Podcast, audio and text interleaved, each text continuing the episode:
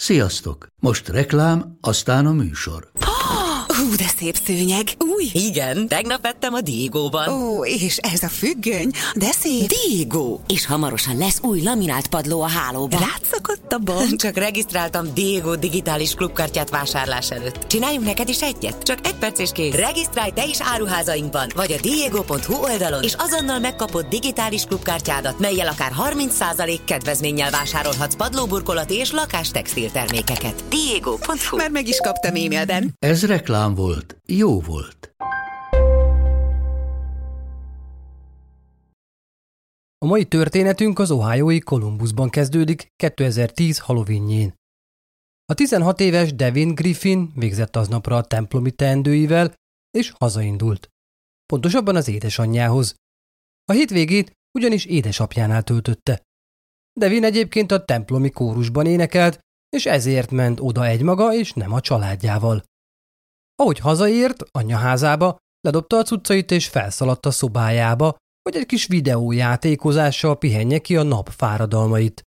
Úgy érezte, hogy ha már egész délelőtt szolgált, akkor megérdemel egy kis kikapcsolódást. Délután fél kettőkor viszont észrevett valami nagyon furcsát. A ház csendes volt, szokatlanul csendes. Azt feltételezte, hogy édesanyja a 46 éves Susan Liske már biztosan felkelt, viszont nem hallotta őt a házban tenni-venni. De az a kérdés is felmerült benne videójátékozás közben, hogy vajon a család többi tagja hol lehet. Oda lentről ugyanis semmit sem hallott. Aznap reggel, fél tíz körül, még a kórus előtt, hazaugrott a templomi ruhájáért, de csak a 24 éves féltesvérével, PJ-vel futott össze az ajtóban. Úgy tűnt neki, hogy csak ő volt akkor még ébrem.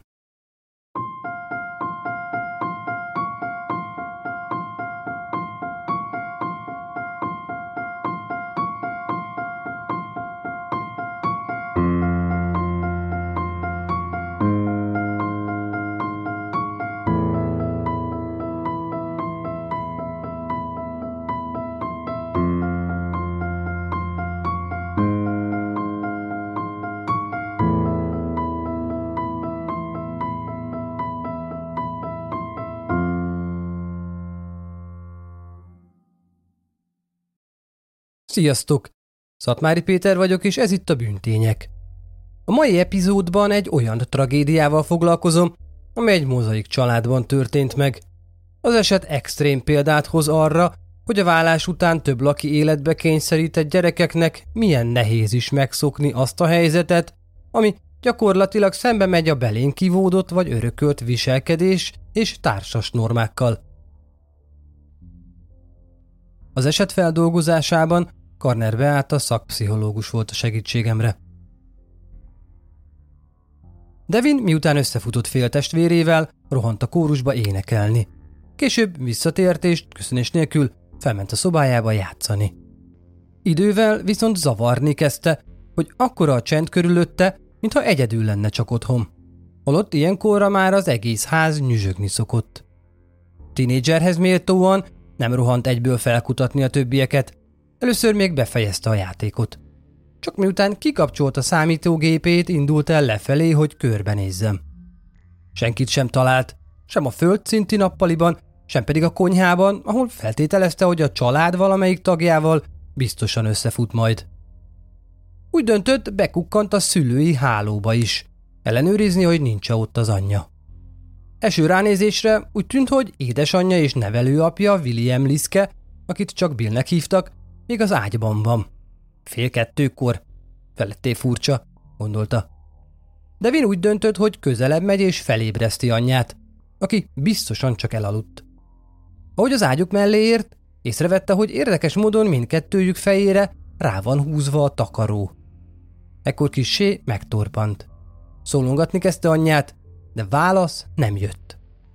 Édesanyja lábfeje kikandikált a paplan alól, Devin megpróbálta kicsit megpiszkálni, hát ha arra felébred.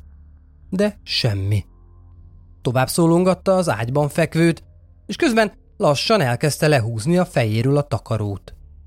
Ahogy Susan vértől átitatott párnája kibukkant az azt elfedő paplan alól, Devin ilyettében felugrott.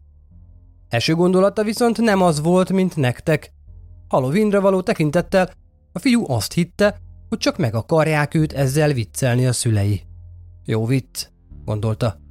Vagy mégsem?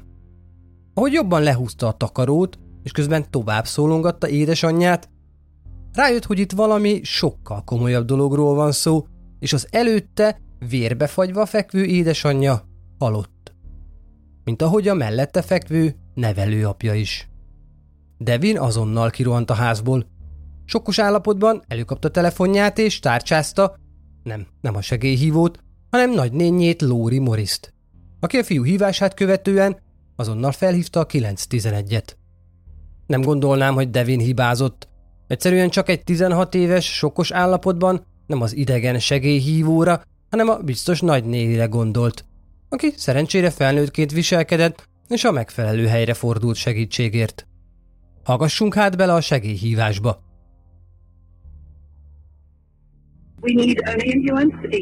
Mentőkre és serifre lesz szükségem, kérem. Hol látott vért? Mindenhol. Az ágyuk tiszta vér. A házukban? Az ágyukban? Azt mondja az ágyukban. Lori ezután bement a hálóba, hogy maga is megbizonyosodjon arról, amit Devin mondott neki. Ó, Istenem! Bill! Lori! Nem tudom. Bill az ágyban van. Halott. Egészen biztosan halott. Oké. Okay. Olyan, mintha lelőtték volna? Ó, kedves. Vagy lelőtték, vagy leszúrták, vagy ilyesmi.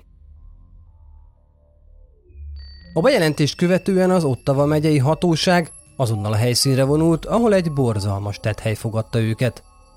A Liszke család háza Kolumbusz viszonylag ritkán lakott részén épült, egy száz hektáros terület közepén. Egy olyan elszigetelt helyen, ahol nem kellett félni a szomszédok kíváncsi szemeitől.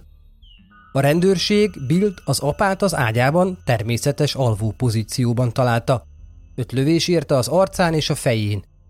A lövéseket egészen közelről maximum fél méterről adták le az alvó férfire, aki épp csak megébredt a halálára. Pont emiatt a rajtaütés valamikor a kora reggeli órákban történhetett, még mielőtt a pár kikelt volna az ágyból. Devin édesanyját, Szuzent három lövés érte, viszont őt láthatóan a támadó vagy támadók később igazították vissza alvó pozícióba. A rendőrök a holttestek helyzete alapján azt feltételezték, hogy a férfit Bilt lőtték le először, aminek zajára a nő Susan megébredt, aki már ébren szenvedte el a találatokat. Miután a gyilkos végzett a két felnőttel, Szuzent visszaigazgatta alvó pozícióba, majd ráhúzta a takarót mindkét vérben fekvő áldozatára. A rendőrségi jelentés alapján a szülőkkel egy kis kaliberű 22-es fegyver végzett. Miközben a helyszínelők a házban dolgoztak, Devin Griffint nagynénye az udvaron igyekezte megnyugtatni. Nehezen ment. Kiváltképpen, hogy a két halott családtagjuk mellett Devin vér szerinti testvérének Derek Griffinnek és féltestvérének BJ-nek is nyoma veszett. BJ-ért annyira nem aggódtak, mert ő papíron nem lakott a családdal.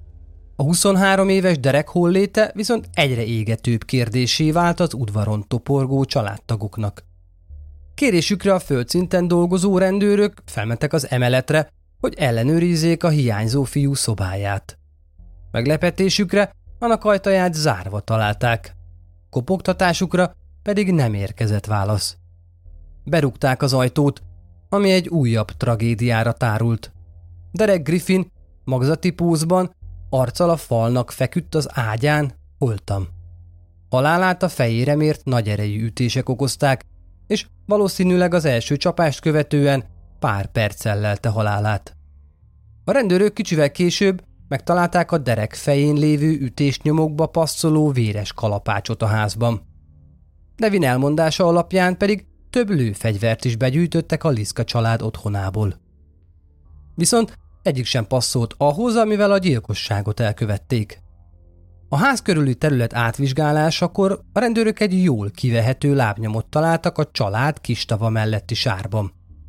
Ami alapján azt feltételezték, hogy az elkövető a tóba dobta a gyilkos fegyvert, így szabadulva meg tőle. A tavat leeresztették és fegyverkereső kutyákkal fésülték át annak medrét. De semmit sem találtak. A rendőröknek sajnos nem sikerült a Susan és Bill halálát okozó fegyvert felkutatni. Devin sokkos állapotban volt, anyját Susan és nevelőapját Billt agyon lőtték hálószobájukban, vérszerinti bátyját, dereket pedig annak szobájában egy kalapáccsal agyonverték. Féltesvére BJ pedig eltűnt. BJ Liszkének nem volt makulátlan a múltja. Szülei válása nagyon megviselte a fiút. Nem sokkal a külön költözést követően viselkedése gyökeresen megváltozott. Elkezdte kerülni az iskolát, és balhéból balhéba keveredett. Miután Bill elvette Susant, bekerült a képbe annak két fia is, akikkel együtt öt fősre bővült a mozaik család. BJ pedig ezt nem viselte valami jól. Olyannyira, hogy 2002-ben apja Bill egy alkalommal kihívta a rendőröket, hogy segítsenek, mert a 16 éves fia öngyilkossággal fenyegetőzik. A kiérkező járőrökre a szobafogságban lévő BJ azonnal rátámadott, ami a fiatalkorúak bíróságáig repítette az ügyet. Egy szóval nem ment könnyen a fiúnak a kusza családi képbe való beilleszkedés. De a mostoha testvéreinek és mostoha anyjának sem volt könnyű BJ mellett. Nem is beszélve apjáról, aki próbálta valahogyan menedzselni a folyton kitörni próbáló fiát. BJ 2004. októberében ennél is tovább ment. Megtámadta Szuzent, majd teljes erejéből melkason vágta. Alig két hónappal később pedig egy kávés csészével ütlegelte és ellopta a kulcsait. Ez a kis cirkusz is a fiatalkorúak bíróságán végződött. Bár megvádolták az erőszakos tettekkel, fiatal kora miatt viszont maga nem állhatott bíróság elé, apja és mostoha anyja pedig ejtették a vádakat. Így végül semmiféle komolyabb következménye sem lett a tetteinek. Egészen a következő támadásig, aminek újból Susan volt a célpontja. A 18 éves kort épp csak betöltő BJ újból rátámadott a gyanútlanul a zuhany alatt épp hajat mosó mostohájára, azzal a szándékkal, hogy most már aztán végez vele. A meglepetés ellenére Szuzannak sikerült kitépnie magát a fiú karmai közül. Apja Bill az újbóli atrocitásra válaszul, a család teljes egyetértésével kirúgta BJ-t a házból, aki egy szociális otthonban talált menedéket magának. Viszont ott is jelentkeztek rajta az egyértelmű zavarodottság és lelki nyomor jelei. Az ott töltött ideje alatt háromszor kellett hozzá kihívni a rendőröket, amikből az egyik alkalommal az apjára támadt, aki épp nála volt látogatóban. Annak ellenére, hogy BJ mindent megtett apja új családjának szétzilálására, az öreg Bill szerette a fiát és kapcsolatban maradt vele.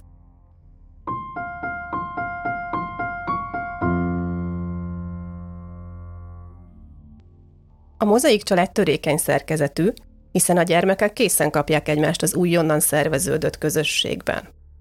A szülőpár képezi a család alappillérét, ahol ez esetben az egyik nem a vér szerinti anya vagy apa, a gyermekeknek pedig alkalmazkodni kell az egyik szülőjük választott társához, illetve azok gyermekeihez. Nehezíti, hogy nem ők akarták ezt a helyzetet. Egy rossz házasságnak persze elszenvedői voltak, és megkönnyebbülést hozhat a vállás, viszont a szüleik új párválasztásába nem sok beleszólásuk van. Ha serdülő korban történik a vállás, akkor még felkavaróbb, hiszen a gyermek életében ez amúgy is egy normatív krízis, a maga biológiai, pszichés és mentális változásaival. Még egy harmonikusnak mondható családban is megterhelő ez az időszak a gyerek számára, hiszen újra kell definiálni a saját magát, a másokhoz fűződő kapcsolatait. Új, eddig ismeretlen érzések rohanják meg, amelyek feldolgozása sok energiát követel. Az előbbiek tükrében nem meglepő, hogy a családtagok azonnal BJ-t gyanúsították meg a borzalmas tettekkel. Kiváltképpen azért is, mert furcsa volt az, hogy Devin BJ-vel a házban találkozott aznap reggel, holott az elméletileg nem lakott ott. Bár előző este is ott volt, a megállapodásuk szerint nem alhatott ott. Az erőszakos viselkedése miatt az apja alapvetően ezt nem engedte meg neki. Szerencsére nem csak a családtagok gondolták ezt felettébb furának, hanem a hatóság is. Az egyik szomszéd, egy bizonyos Márk, a rendőrök kérdésére elmondta, hogy Bill gyakran az ő segítségét kérte, hogy lecsillapítsa az őrjöngő BJ-t. Gyakorlatilag, mielőtt kívta volna a rendőrséget, Bill mindig megpróbálta Mark segítségével kezelni az ügyet. Néha sikerrel, néha pedig nem. Mark nem sokkal a gyilkosságokat megelőzően egyébként meggyanúsította BJ-t, hogy megkínozta és megölte pár házi állatát. Bill viszont megnyugtatta azzal, hogy biztos nem a fia volt. Neki csak a szája jár. Igazából nem erőszakos, csak annak tűnik. A megszámlálhatatlan incidens ellenére Bill szerette fiát, és nem volt hajlandó feladni a vele való törődést. Olyannyira, hogy amikor BJ bipoláris személyiségzavarral kórházba került, vállalta az ilyen esetekben kötelező gyám szerepét, az akkor már felnőtt fia felett.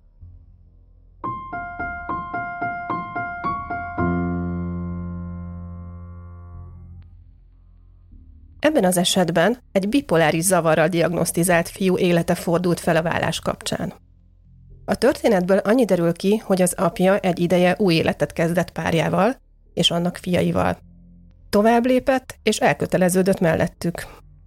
Amennyiben BG édesanyja volt a vállás nagyobb vesztese, és a fiú hozzá kötődött intenzívebben, úgy biztosan megterhelő volt számára az apja boldogságával szembesülni. Ez bosszúvágyán nőhette ki magát, ami szélsőségesen agresszív viselkedésben nyilvánult meg nála több alkalommal is. A bipoláris személyiségzavarra jellemzőek az intenzív hangulatingadozások, amit rendszeres gyógyszeres terápiával szükséges karban tartani. Ha ez nem történik meg, akkor végzetes lehet a beteg és vagy a környezete számára. A mániás epizódok szélsőségesen feldobott hangulattal járnak. Ilyenkor túlpörög, gyakran nem alszik, indokolatlanul feldobott, elveszti a realitás érzékét. Fokozottan érzékeny az őt körülvevő ingerekre, zajokra, fényekre, ugyanígy az emberi reakciókra is. Ezt követi akár hetekre rá egy depressziós, mélabus időszak, ahol jellemzőek a szuicid gondolatok, túlzott passzivitás, enerváltság, érzelemmentesség. BJ a Kolumbusztól nem messze található Sandusky-ba költözött, ahol apja sűrűn meglátogatta. Bill egyszerűen akarta, hogy fia tudja, hogy szereti őt. A gyilkosság hétvégéjén is együtt voltak vadászni. Egy kis apa-fia minőségi időt töltöttek el egymással. A családnak volt ugyanis a szomszédos megyében egy kis hétvégi háza, amit Bill a vadászatai alkalmával használt. Azt a hétvégét is ott töltötték. Azaz nem teljesen. A vadász kirándulást követően Bill és BJ már szombaton visszatért. Estére ugyanis egy kis összeröffenést terveztek pár barátjukkal, köztük a már említett Márkal. A bulin BJ is részt vett, akin semmi kirívót sem vettek észre. A parti után viszont a fiúnak haza kellett mennie, mert nem alhatott a házban. Elviekben. Apja viszont részeg és fáradt volt ahhoz, hogy hazavigye erőszakos múltú kisfiát, így megengedte neki, hogy az éjszakát kivételesen velük töltse. Egyébként is jól sikerült a kis vadászatuk, na meg a buli is, és BJ végig teljesen nyugodtnak tűnt. Bill a kanapén ágyazott meg fiának. Ezt a következtetés már a rendőrség vonta le, az alapján, hogy a kanapé ki volt húzva. Azt hiszem, innen pedig már könnyű összerakni, hogy mi is történt azon a vérfagyasztó reggelen. BJ miután Devin elrohant otthonról, fogta a család Ford F-150-es pickup teherautóját és visszament vele az erdei kisházhoz. Valószínűleg éhes is lehetett, mert az úton odafelé vásárolt magának egy Subway szendvicset. Ezt a hatóságok az étterem biztonsági kamerájának felvételei alapján állapították meg. Meg meg is találták annak csomagolását a kisházban.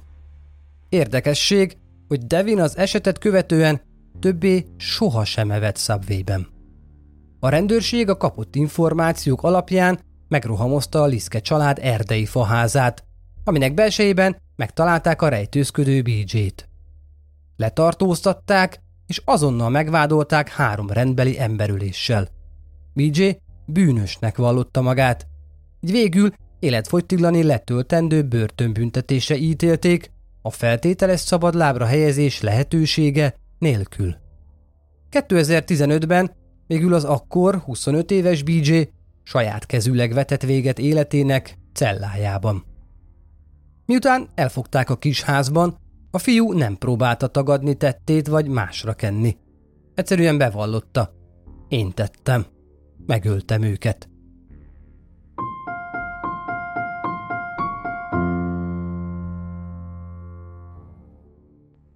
Valószínűleg BG a gyilkosságot a mániás epizód alkalmával követte el, ahol romboló ösztöneit nem tudta féken tartani, realitás érzékét teljesen elveszítette. Mivel az apjával előzőleg egy kellemes napot töltöttek el, ami közelebb hozta őket egymáshoz, ez itt akár két élő fegyver is lehetett. Szembesült azzal, hogy milyen lett volna az élete, ha többet kap az apjából, és nem csak epizódokra találkoznak. Még jobban fájhatott neki, hogy a mostoha testvérei ennek a családnak teljes jogú tagjai, míg ő egy megtűrt személyként tekintett magára. Nyilván ezt a korábbi viselkedésének is köszönhette. Lehet, hogy egy újbóli elvállást nem bírt volna elviselni, hiszen minden láthatás után van egy vesztességérzés a gyermekekben. Ilyenkor egy időre elköszönnek, mindenki visszatér a másik életébe, és minden ilyen búcsúzás előránthat régi sebeket. Ennek mértéke természetesen a gyermek érzékenységétől és a korábbi szülő-gyermek kapcsolattól is függ. Ha a felnőttek egymás között kulturált viszonyt tartanak fent, és örömmel tölti el őket, ha a gyermek a másik szülőnél jól érzi magát, meghallgatják az élménybeszámolóját, ez segít neki visszazökkenni a találkozások után. Devint a nyomozás során arra kérték, hogy idézze fel részletesen a reggeli találkáját fértesvérével, mert azt feltételezik, hogy az valamikor nem sokkal azelőtt végezhetett a család többi tagjával. Devin nem emlékezett a tényleges párbeszédre, mert nagyon gyorsan történt és sietett a templomba. Nagyjából annyi lehetett csak, hogy hogy vagy mi újság, semmi, minden oké. Okay. Azt tűnt fel csak Devinnek, hogy BJ a szokottnál jobb kedvű volt, még mosolygott is. Hogy miért nem támadta meg mostoha öccsét az akkor már gyilkos BJ, azt nem tudni pontosan. Feltehetően azért, mert Devin említette neki, hogy rohan a templomba, mert már várják a kórusban. BJ pedig úgy döntött, ha várják valahol, akkor jobb, ha nem bántja, mert a végén gyanút fognának és keresni kezdenék a fiút. Ijesztő lehetett Devinnek visszagondolni arra, hogy amikor azon a reggelen felszaladt a szobájába a templomi ruhájáért, a szülők és testvére már holtan feküdtek a környező szobákban, és ő is csak egy hajszállal úszta meg. Arról nem is beszélve, hogy később pár órát eljátszadozott a három holtest szomszédságában, mire feltűnt neki, hogy valami nincs rendben. Az meg, hogy mindez pont Halloween napján történt, csak még hátborzongatóbbá tette a helyzetet. Hogy miért tette BJ, amit tett, arra pontos válasz nincs. A szülők válása okozta trauma valószínűleg katalizálta az egyébként is a fiúkban lapuló mentális betegséget, ami erőszakos viselkedés váltott ki belőle, és végül egy hármas emberülésbe csúcsosodott ki. Nagyobb kérdés számomra, hogy meg lehetett volna-e előzni a mészárlást intézményi vagy családi szinten.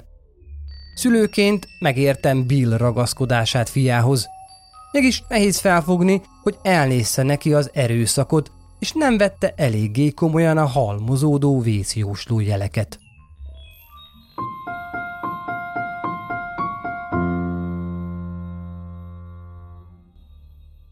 A jól működő mozaik család kulcsa az empátia.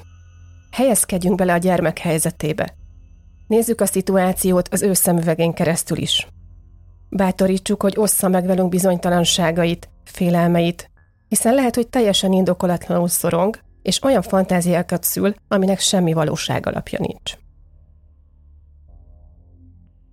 Persze nem könnyű meghúzni a határt a szeretteddel szemben, főleg ha egy esemény sorozat kellős közepén vagy, és a helyzet durvulását mindig az előző állapothoz méred, nem pedig egy normális szinthez. Értem ez alatt, hogyha valaki egy kicsivel erőszakosabb, mint előtte volt, az nem annyira feltűnő, mint ha valaki a semmiből válna hasonló szinten erőszakossá. Köszönöm, hogy velem tartottatok most is. Találkozunk a következő epizódban. Addig is, sziasztok!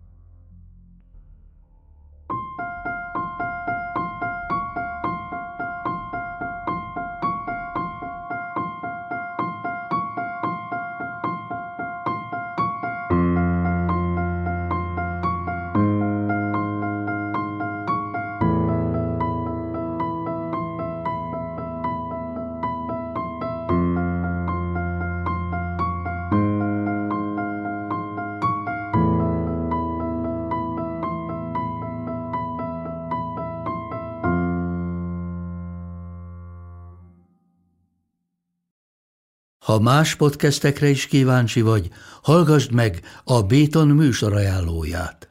El tudod képzelni, hogy a podcastet, amit éppen most hallgattál, fél év múlva már a mesterséges intelligencia generálja? Mi sem. De ha érdekel, eljötte már a gépek lázadása. Hallgass bele az Embertelen podcastbe. Orsós Lajos vagyok, a műsor házigazdája. Egyelőre még élőben. Egyelőre. Fedezzük fel együtt, hogyan ismerkedik, randizik, mesél és vitatkozik Betty és Péter, két teljesen mesterséges intelligencia. Lajos, a podcast címét mond még egyszer, Léci. Oké. Okay. Embertelen podcast. Ez a műsor a Béton közösség tagja.